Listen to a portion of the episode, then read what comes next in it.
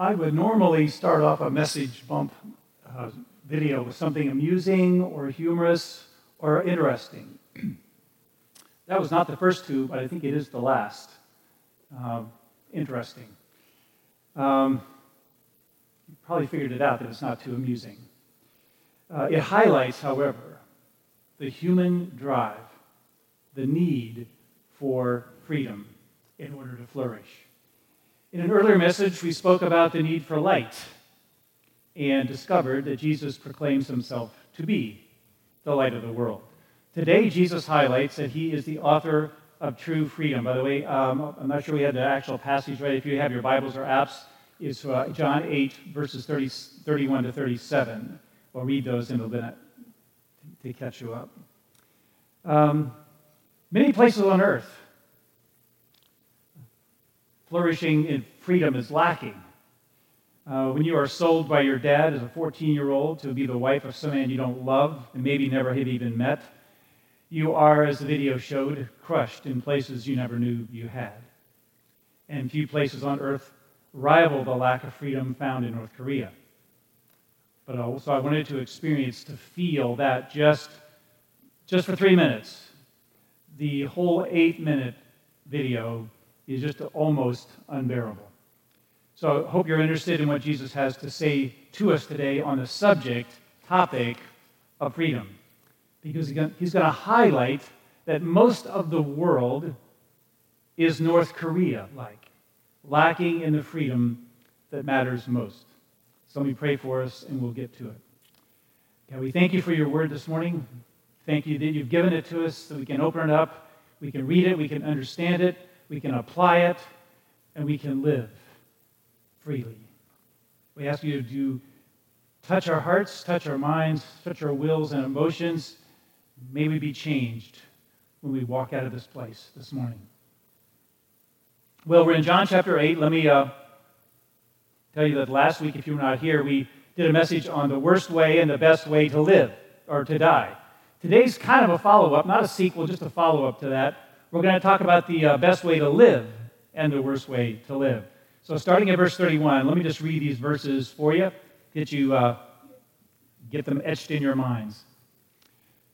So Jesus said to the Jews who had believed him, "If you abide in my word, you are truly my disciples, and you will know the truth, and the truth will set you free." They answered him, "We are offspring of Abraham and have never been enslaved to anybody." How is it that you say you will become free? Jesus answered them Truly, truly, I say to you, everyone who practices sin is a slave to sin.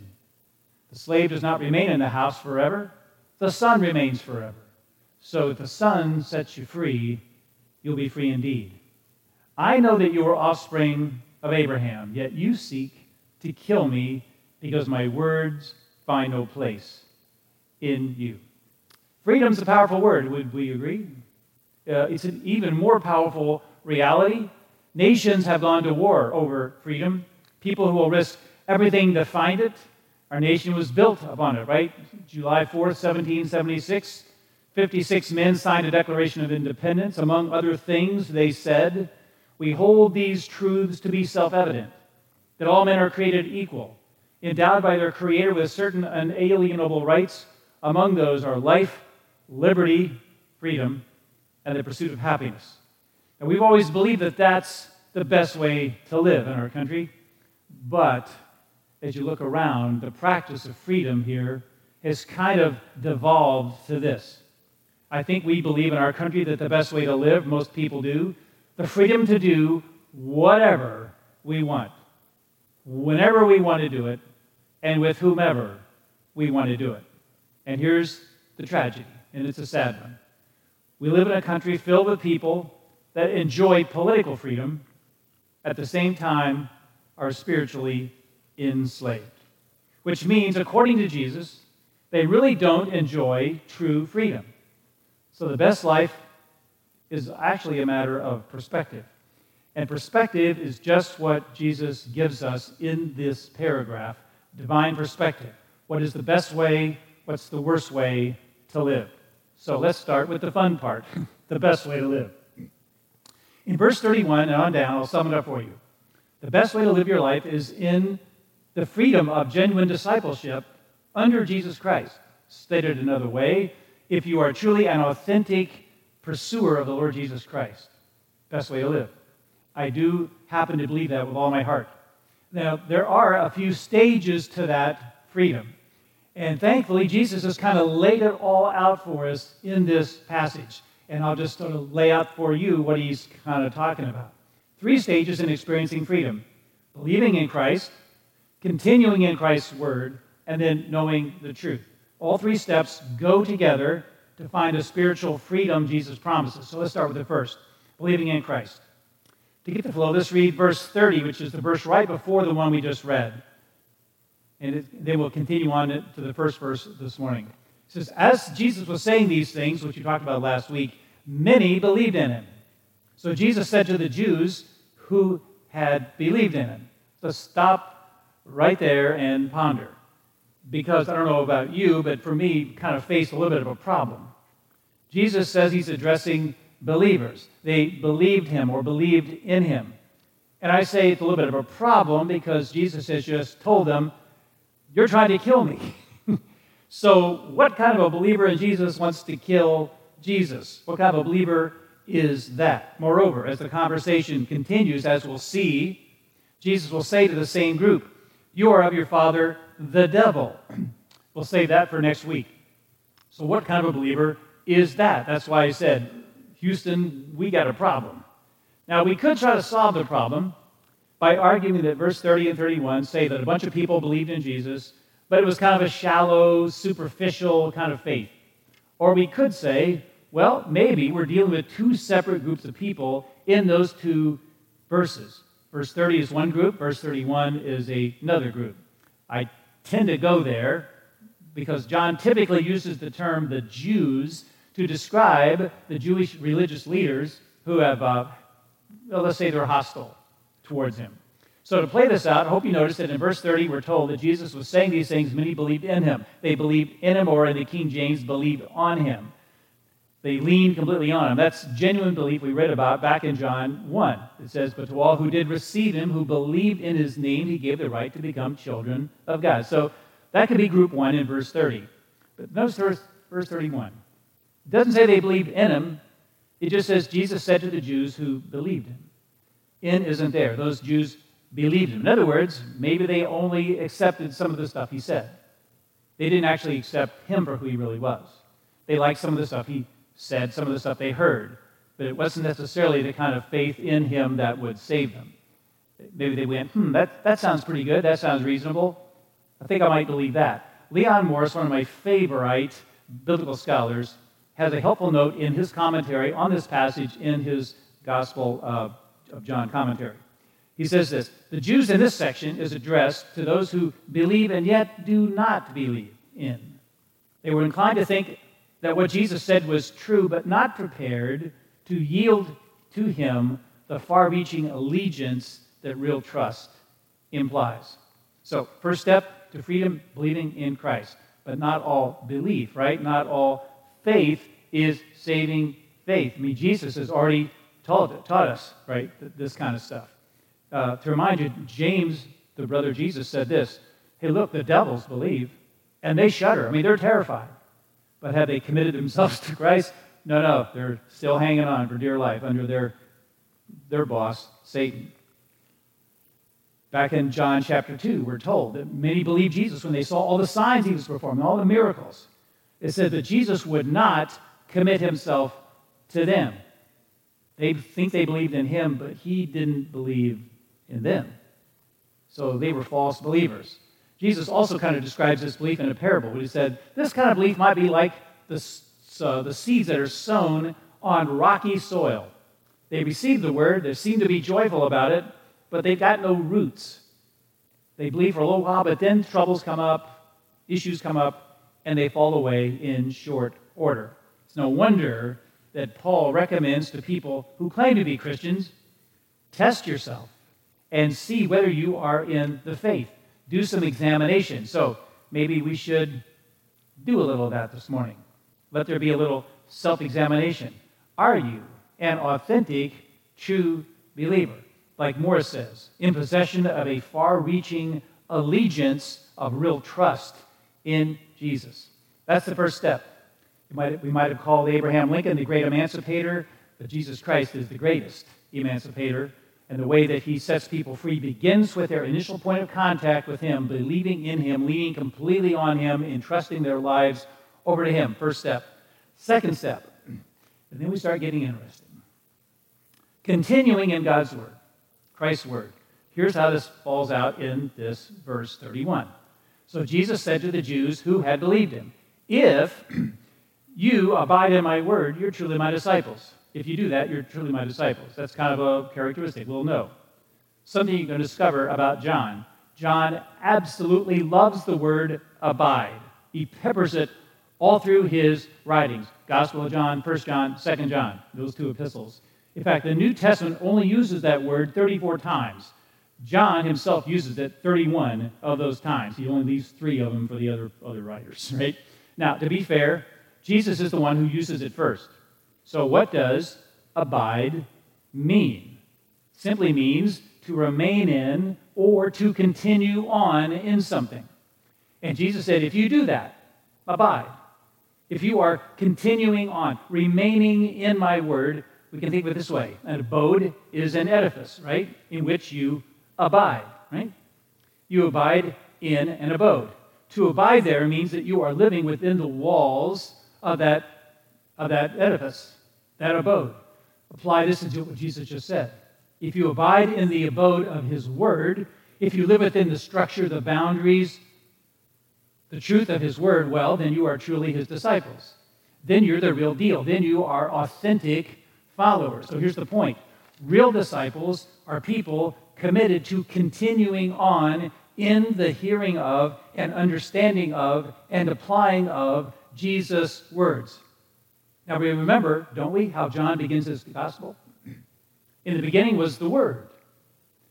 And the Word was with God, and the Word was God. He was in the beginning with God. Wonder who he is. All things were made through him, and without him was not anything made that was made. In him was life, and the life was the light of men. The light shines in the darkness, and the darkness has not overcome it. Then there's some stuff about John the Baptist. There's some more stuff about the Word, the light, how it came into the world that, that he had made, and uh, his people didn't receive him.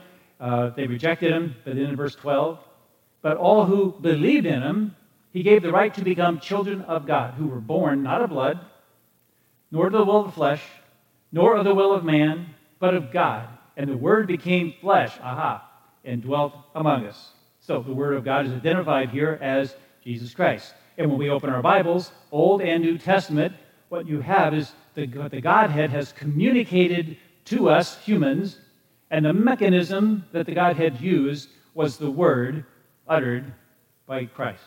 And in those words, we find that Jesus is the one who offers freedom. So, first step to freedom, believing in. You make initial contact, but you can't stop there. You don't stop with a raised hand. You don't stop with tears running down your face. You don't stop with coming forward and saying a prayer. That's just the beginning. You don't stop there. You now continue. It's what Eugene Peterson referred to as a long obedience in the same direction. Isn't that a cool thought? long obedience in the same direction. Now, I know some pastors don't like to talk about personal stuff, but I think sometimes personal stuff matters. Here's how this went down for Jackie and me. When we came out to Virginia in 1975, we did not have much Bible instruction. Church I went to in southern Indiana basically did the gospel every single week and never much depth beyond that. Big on altar calls, not so big on growing people up as mature Christians. Jackie's church in town, not even that good. So we knew pretty much nothing, except that we were saved. I got saved in the Sunday school class when I was 12 years old, the well, baptism class. I mentioned that before. Jackie, I think I mentioned that too, got saved at a high school, at our high school, which had a citywide revival. Can you imagine that happening in Fairfax County these days? Major high school, week long revival. Yeah, that's going to happen. Not here. Man, when we got to Virginia, we started going to a Methodist church, which didn't even believe in giving the gospel. They figured, hey, if you show up here, you must already be saved. We don't want to embarrass you or make you feel bad by giving you the gospel. But in that little church in Herndon, God drew six couples together. And we just decided what if we started reading our Bibles? Then we started praying together. We couldn't do it at the church. And I kid you not. The pastor said if we had a prayer group at the church, he would feel obligated to come, and he didn't want to. So we had to do it somewhere else. So we started meeting in our homes. And seriously, we were just groping around like blind people. We'd even watch charlatans on the TV trying to learn something. Then we'd sit down with the scriptures they used and sort of uh, pause, puzzle over them to see if that's what the Word of God really said. We were just hungering and thirsting to understand God's Word and to have these other six uh, couples, uh, five couples with us. It was just amazing. Well, God eventually took pity on us. One of the guys in our little group was a handyman, and he was doing a home project for someone in the neighborhood. And that couple ended up giving him a cassette tape of a Sunday message at their church. So he listened to it. He was mesmerized. He grabbed his wife, Dana. They listened to it. They were both mesmerized. They called us up and said, You guys got to hear this. You guys got to hear this. And we went over there in the middle of the week, and he got that cassette playing, that playing and we were just dumbfounded.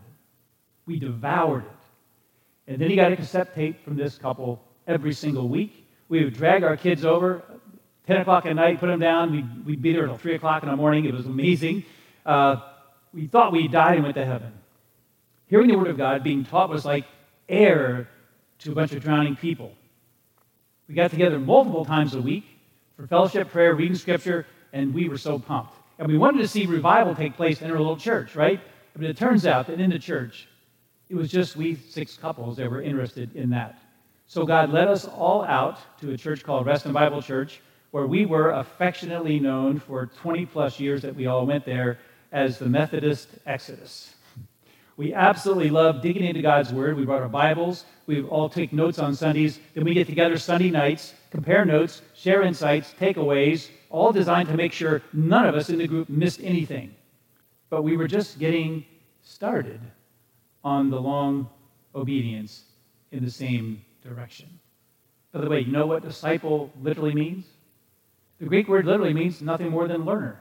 Learner. Question Does that describe you? Are you in a perpetual learning God's word mode? Are you in a learning mode?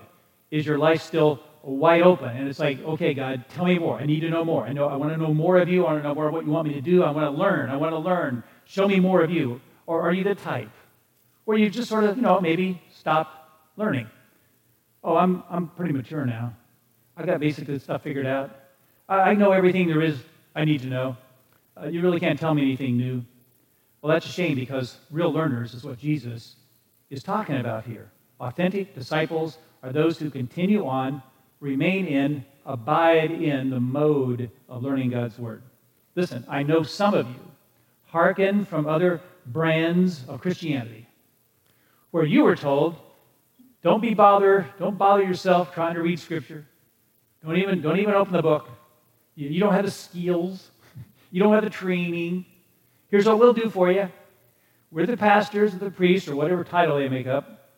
We'll study God's word for you, and then we'll tell you what it says that you need to know. Now, listen, do you see how this plan actually violates what Jesus specifically gave as instructions to believers in this passage?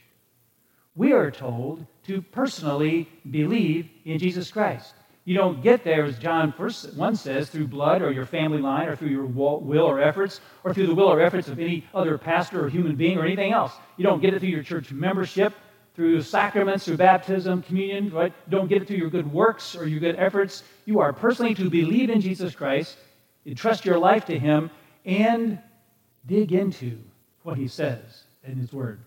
Secondly, that's it. That's the second thing. Personally abide in continue on thirsting for in hearing and understanding, grasping, and applying God's word in an ever expanding way to your personal life. And you ain't doing that if you're depending on someone else to do your learning for you and to feed it to you in a baby bottle. That's why in my dream world, I know it's just a dream world, you all would have your Bibles here on Sundays. You would have notepads to write things down. You would then cogitate on what you heard and wrote down and use your ever more capable discernment to tell whether what I or E or anybody standing behind this stand or a pulpit or anything else is teaching, is it straight up truth or not? Jesus wants you and me as followers to do your own abiding, your own continuing in God's Word. And you're never going to finish. Never going to finish as long as you're breathing air on this planet. I think the abiding will continue unabated forever in eternity as we unpack the never ending mysteries and majesties of our God. So ask yourself a couple of questions. How often do I read the Bible? Personally. Not just at church, not on the screen necessarily, where you crack it open and you read through it. Second question How often do you actually think about what you just read? Where you don't just read it, but you actually take a little chunk, break it down, ask what it means. How is that related to the next thing, to the last thing? You know, how does it apply to my life? Where you're actually chewing on a section, meditating on it, do your own Bible study, right? Do you want a copy that you write in? Or that you journal because of things that you see in the Bible? All those are important things in continuing. Listen, if you come across something, you want to know, is, there good commentary out there, maybe I use or E uses, give us a call. We'd be happy to tell you uh, where there's a Bible commentary on whatever you're reading that is written by someone who actually believes that the Bible is God's Word. There's a lot of people out there writing commentaries that don't believe that. So we'll help you avoid wasting your money. Okay. So, best way to live, step three knowing truth, God's Word. Believing, continuing knowing. This is where you don't just continue and learn stuff. Now, now you are learning truth. You are developing deep convictions as a result of that learning that become guiding principles in your life because truth leads to change. What you really believe will affect what you do, right? If you don't believe the airplane is safe to get on, you will not get on the airplane. If you believe the airplane will get you to your destination, you will get on the airplane. See, belief matters. It affects behavior. And here's why believing what truth is, is a good thing. Because you and I are programmed, almost pre programmed from the womb, thanks to the sin nature we all inherit, to get suckered into believing the lies of God's enemy. And the truth of God is set against those lies, corrects those lies that we fall prey to. Truth takes aim at those lies. Why? Because those lies enslave us, and truth is designed to set us free. So, how about I try to go for a sort of a simple explanation? Uh, I have taught a whole bunch of Financial Peace University classes over the last decade or so. Uh, many of the folks who attended those classes would have described themselves as hopelessly in debt. Just that, you know, no way to imagine that they could possibly be debt free. So let's just play a little here. Um, I was in another church as an elder, and the other church was considering buying a piece of property to put a church building on. And it was going to cost them millions, millions of dollars to buy this property. And so I said, well, as an elder, I'll just go through Scripture and see if I can find anything the Bible has to say about, about money and debt. And I could not find in the te- Old Testament or New Testament any verse, any passage that advocated anything good about going into debt. So I present my findings to the board, contending that if we just took the money we would plan have to spend on debt servicing and just put that aside each year, just go ahead and put it aside, within six years we would have all the money in cash we could use to spend on buying a piece of property and a building put up on it, cash with cash. In the end, the leadership decided to go into debt, millions anyway. In my truth, in my view, truth lost out to man's desires. So let's bring it down to you and me. Let's say you have some student debt. Let's say you own a home and you have a house payment. Let's say you have a car and are making car payments. Let's say you have credit cards and you are basically making minimum payments on some of them. You don't pay them off every single month you have debts maybe you've taken on for your children or somebody who's a friend. Maybe you have medical debts you can't pay. So, if that's you, let's go into an imaginary world right now. Imagine the world right now, in this very instant, where you find yourself completely, and I mean completely, debt free. Can you imagine that being a reality? Got that in your mind? Everything you have, everything, paid off. How would it feel? How would it feel? No house payment, no car payment, no student loans, no college credit, no debt, no credit card, all completely paid off.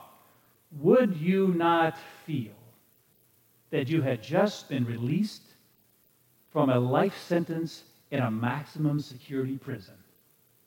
Yes, you would. Yes, I would. And yes, I did.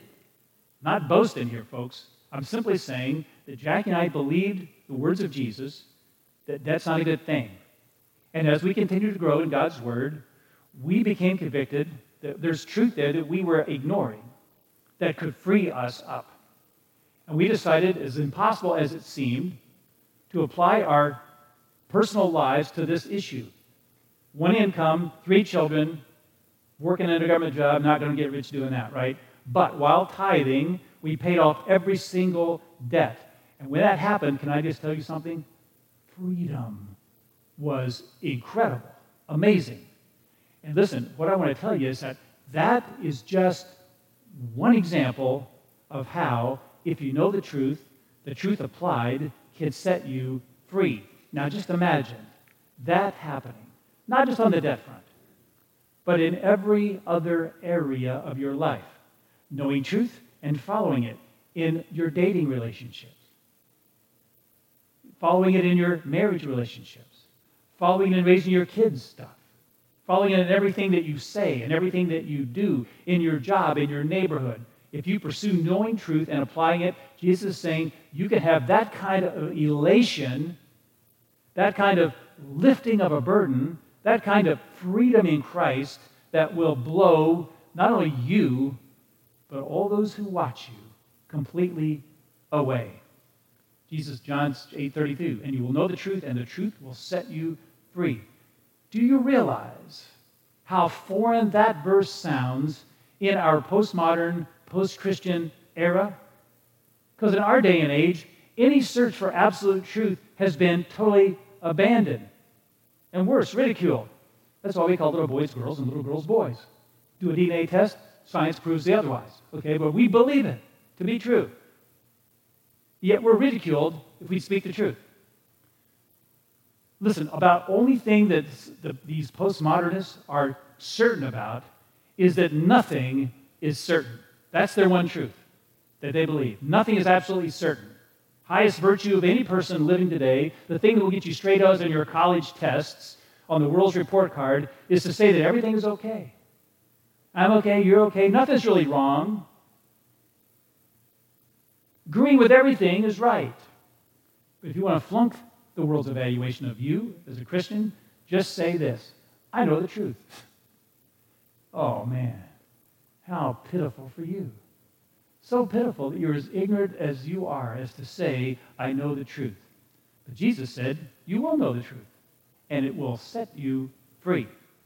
Now, I'd just like to say that that's the thinking of the world out there around us, but it's even crept into the church. Newsweek did a report not that long ago that said that 85% of American Christians, and they will throw anything that calls itself a Christian, cults and everything else into that, but they'll say 85% of Christians believe that there are other ways to heaven than Jesus Christ.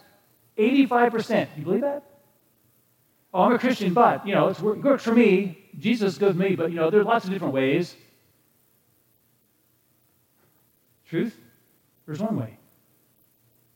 Jesus himself did not say, I'm, I'm away, I'm, I'm away, I, I, I can be away. No, he said, and being God, maybe, maybe being God, he knows the truth. I don't know, I'm just thinking that might be the, the connection there. I am the way. I am the truth. I am the life. No one comes to the Father except through me. Jesus himself narrows it down in verse 32. You'll know the truth, and the truth will set you free. One of the most famous verses in Scripture. You know that on the great walls of universities and universities and buildings, government buildings, this verse is often used, put on the many of them. Sometimes it's a whole verse, sometimes it's just the, the truth will set you free part. Here's an example at uh, Victoria College up in Toronto. You know what they mean by it? They mean, that, well, if you attend our college, we'll give you some information, we'll give you some facts. We'll give you some details that will produce free freedom in your life. Get degrees. This, this degree we're going to give you is going to set you free. Now, I'm kind of totally surprised that they would even dare to put that on their buildings because they ought to know better. Every college professor should know that you can't take a text out of its context. In fact, there's a little saying, I may have actually learned it in college, that said this Any text divorced from the context can become a pretext, which is a false premise. Jesus is not speaking here in the scripture about academic knowledge or acquiring facts. He's speaking specifically of the knowledge about himself, his words. That's what's liberating. How do I know that? We'll compare two verses that are complementary. John 8:32, you will know the truth, the truth will set you free. John 8:36, four verses later. So if the Son sets you free, you'll be free indeed. You get that? It ain't about acquiring an academic information or degree. He's talking about spiritual liberation. Liberation, that's what he's talking about. And it comes through and exclusively through him. Don't get me wrong, not against college degrees, got two of them, right? But too often, what they produce are people armed with information, not character. Enslaved by sin, not freedom in Christ. And they've been conned into believing that they somehow have arrived. By the way, good moment to pause and compare the difference between religion and Jesus. You may have come out of some religion. If so, you're probably found it very restrictive, maybe very legalistic, maybe rules oriented. It's always about the rules. When I stepped into Christ, first thing that struck me was man, this is liberating. It's about a relationship with Him, not about some legalistic set of laws. So here's how it works you put your faith in Jesus, you believe in Him, you trust in Him, you hand your life over. You don't do it all at once, of course. So that's what I found. You don't give your whole life over. You give the parts you think you want to give over to. But then over time, you get more confident in giving more of it over. But as you do that, as you do that originally, you're instantly freed from the penalty of sin. Instantly. But then you stick with it, right? You remain in it. You continue on with it and you learn. And as you learn, you learn about God, you learn about humanity, you learn about yourself, learn about marriage, you learn about how to do business. And the more you learn and the more you continue, then you come to know certain things that become deep seated, unshakable convictions that form in your heart, these guiding life principles. And you find yourself being freed from the power and the grip of sin in those other areas. Not just the penalty, but the power of the sin, the grip of it. And then there's, I just think there's more and more and more levels, that's been my experience in life, to that freedom. So I'll tell you right now, whatever level you are right now as a Christian, you got to know this. There are more levels there are more levels of freedom to experience. There's higher growth to go to. There's more things that Jesus wants to free you up from and for. More things to know. So we continue in His Word. We do that. And you'll find that you're going to find that there's certain things that you are growing to start doing, and certain things you're going to grow to stop doing. Old habits and practices. Just sort of give way to new ones where your freedom expands. Why? Because once you've experienced the freedom, the elation of freedom in that area, you don't ever want to get back enslaved to it again. You want to get you want to stay free. And so it begins to change the behavior. It begins to change what you want to do, not because you're forced to, not because God says, do this, do this, do this. No, it's like, hey, this is for my own good. Look, look what's happening in my life. I have sensed that I'm being freed. So authentic disciples are those who continue to learn, and they form these life convictions called knowing. That we step more and more and more and more into freedom as we continue to learn. We are word oriented. Jesus quoting Deuteronomy said this Man shall not live by bread alone, but by every word that proceeds from the mouth of God.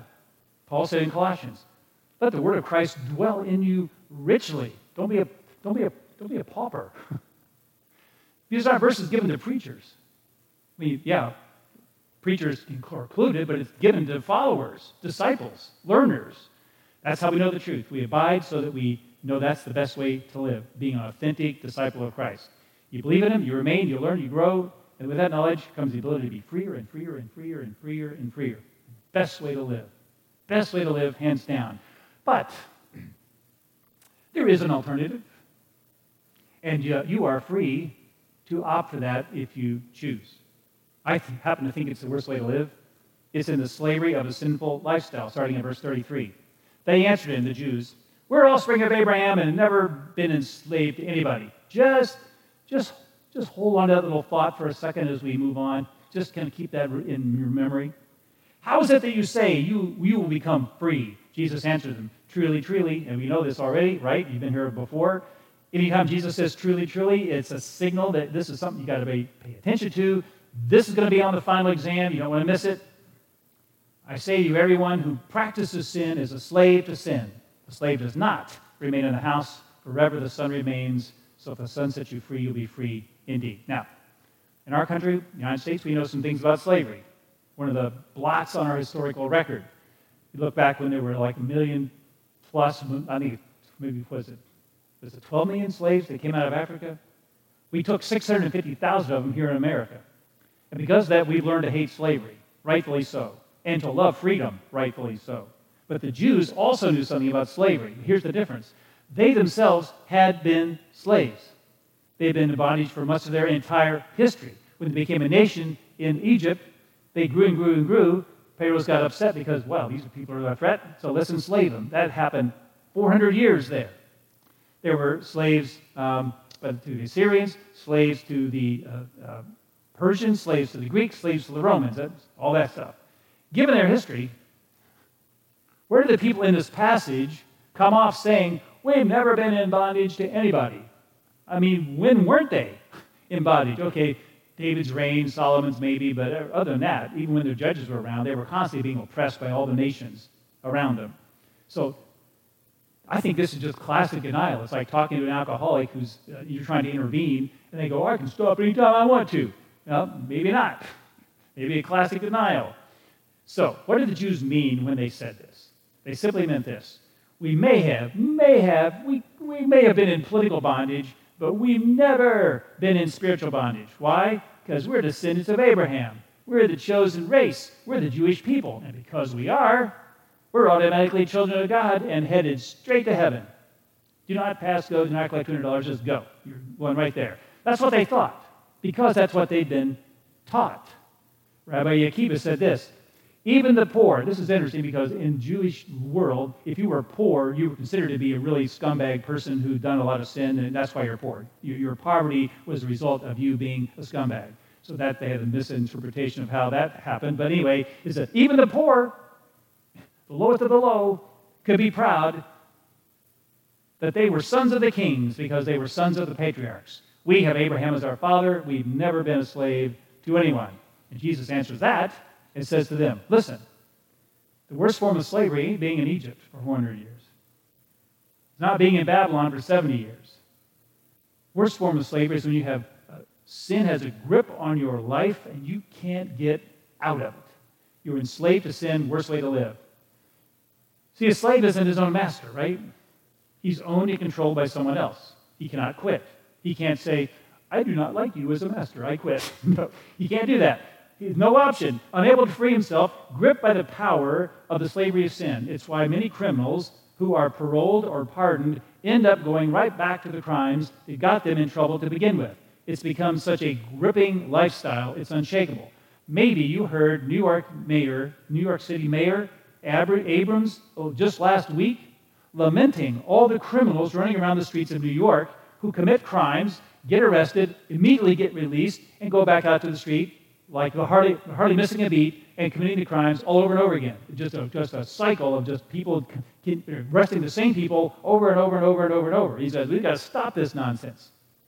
One of the best illustrations I ever heard about the power of sin was from a radio personality some of you may have heard of, Paul Harvey. He had a thing called uh, Rest of the Story. Uh, he had a great illustration about how an Eskimo kills a wolf. I thought you might enjoy this, unless you're, unless you're a wolf. Okay uh, says this First, the Eskimo coats his knife blade with animal blood, and he allows it to freeze. Then he adds another layer of blood, and another, and another, and another, and another, and another, until the blade is completely concealed by the frozen blood. Next, the hunter affixes the knife in the ground with the blade up. When the wolf follows his sensitive nose to the source of the smell, he discovers the bait, he starts licking it tasting the fresh frozen blood. He begins to lick faster, more and more vigorously, lapping the blade up until the keen edge is bare. Feverishly now, harder and harder, the wolf licks the blade until the Arctic night. So great becomes his craving for blood that the wolf does not notice the razor sharp sting of the naked blade on his own tongue, or that his thirst is now being satisfied by his own warm blood. His carnivorous appetite just craves more and more and more until the dawn finds him dead in the snow. Sin is just like that. It tastes good. It really does. Doesn't the Bible say that it tastes good? It's pleasurable. Even the Bible acknowledges that. For a season, there is an allure to it. But it reaches those tentacles out and grips and becomes tighter and tighter, and it can absolutely destroy a life. The worst way to live under its grip. Now, I'm going to say something that my English teacher would probably have kicked me out of class for. That's the worst way to live, but you know, there's a way you can make the worst worser. It's when you are in the grip of sin and you have a hardened heart. You don't listen to anybody's advice. You don't open the door to any good spiritual counsel. You just have a hardened heart. Look at verse 37 and we'll close. I know you're offspring of Abraham and that you seek to kill me because my words find no place in you. These guys' hearts are so hardened. They just reject every single thing that Jesus has been saying whenever he says it. It doesn't matter what he says. You know the type? As soon as you even mention the gospel of Jesus Christ or Jesus, they immediately are turned off. They don't want to hear it. Some people sitting in churches today are frankly that type. They've learned so well the art of deflecting the truth that they sort of take pride in being impenetrable, right? They're so good at being hard. They can hear the truth and be like, eh, whatever. No conviction, no remorse, no sense of need, not willing to change. Listen, it doesn't have to be that way. It does not have to be that way. If you can he- even hear the faintest call of Christ speaking to you this morning, your life can be different. Maybe one time the call was really loud and clear, but you become so good at kind of rebuffing it that right now it's just like so far away. But even if you hear it far away, it's not too late. It's not too late. So indulge me for a moment. I just want to finish up here. Verse 35 and 6. The slave does not remain in the house forever. The son remains. So if the son sets you free, you'll be free indeed. They understood this analogy 2,000 years ago. When there were slaves in households, slaves had no rights, right? Sons did.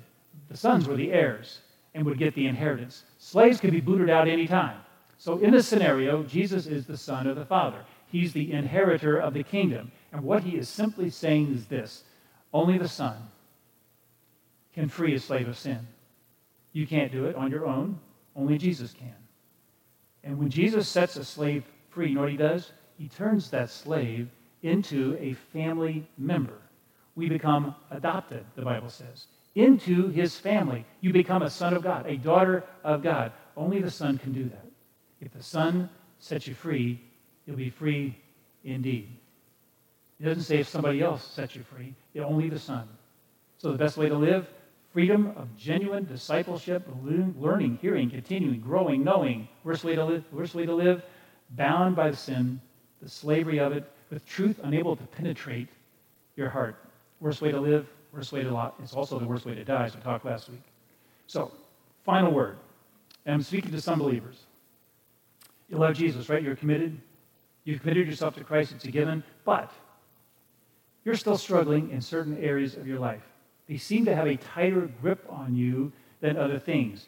And you've been trying to break free of that for a long time. I understand it, right? It's almost like the little girl who falls out of bed. She was two or three years old. She hits the floor, screams out. Mom rushes in, picks her up, puts her back in bed, and says, Honey, how'd you, how'd you come to fall out of bed? The Daughter says, I don't know, Mommy. I think maybe I stayed too close to where I got in. You know what I'm getting at? A lot of people commit themselves to Jesus, but they stay so close to the world, as close as they can possibly get, instead of being close as they can get to Jesus. Where if they just believe and keep on growing, can keep on in being in the Word, keep on knowing truth, and then applying truth, it would experience greater and greater freedom. They'd be snuggled up in the middle of the bed, not on the edge.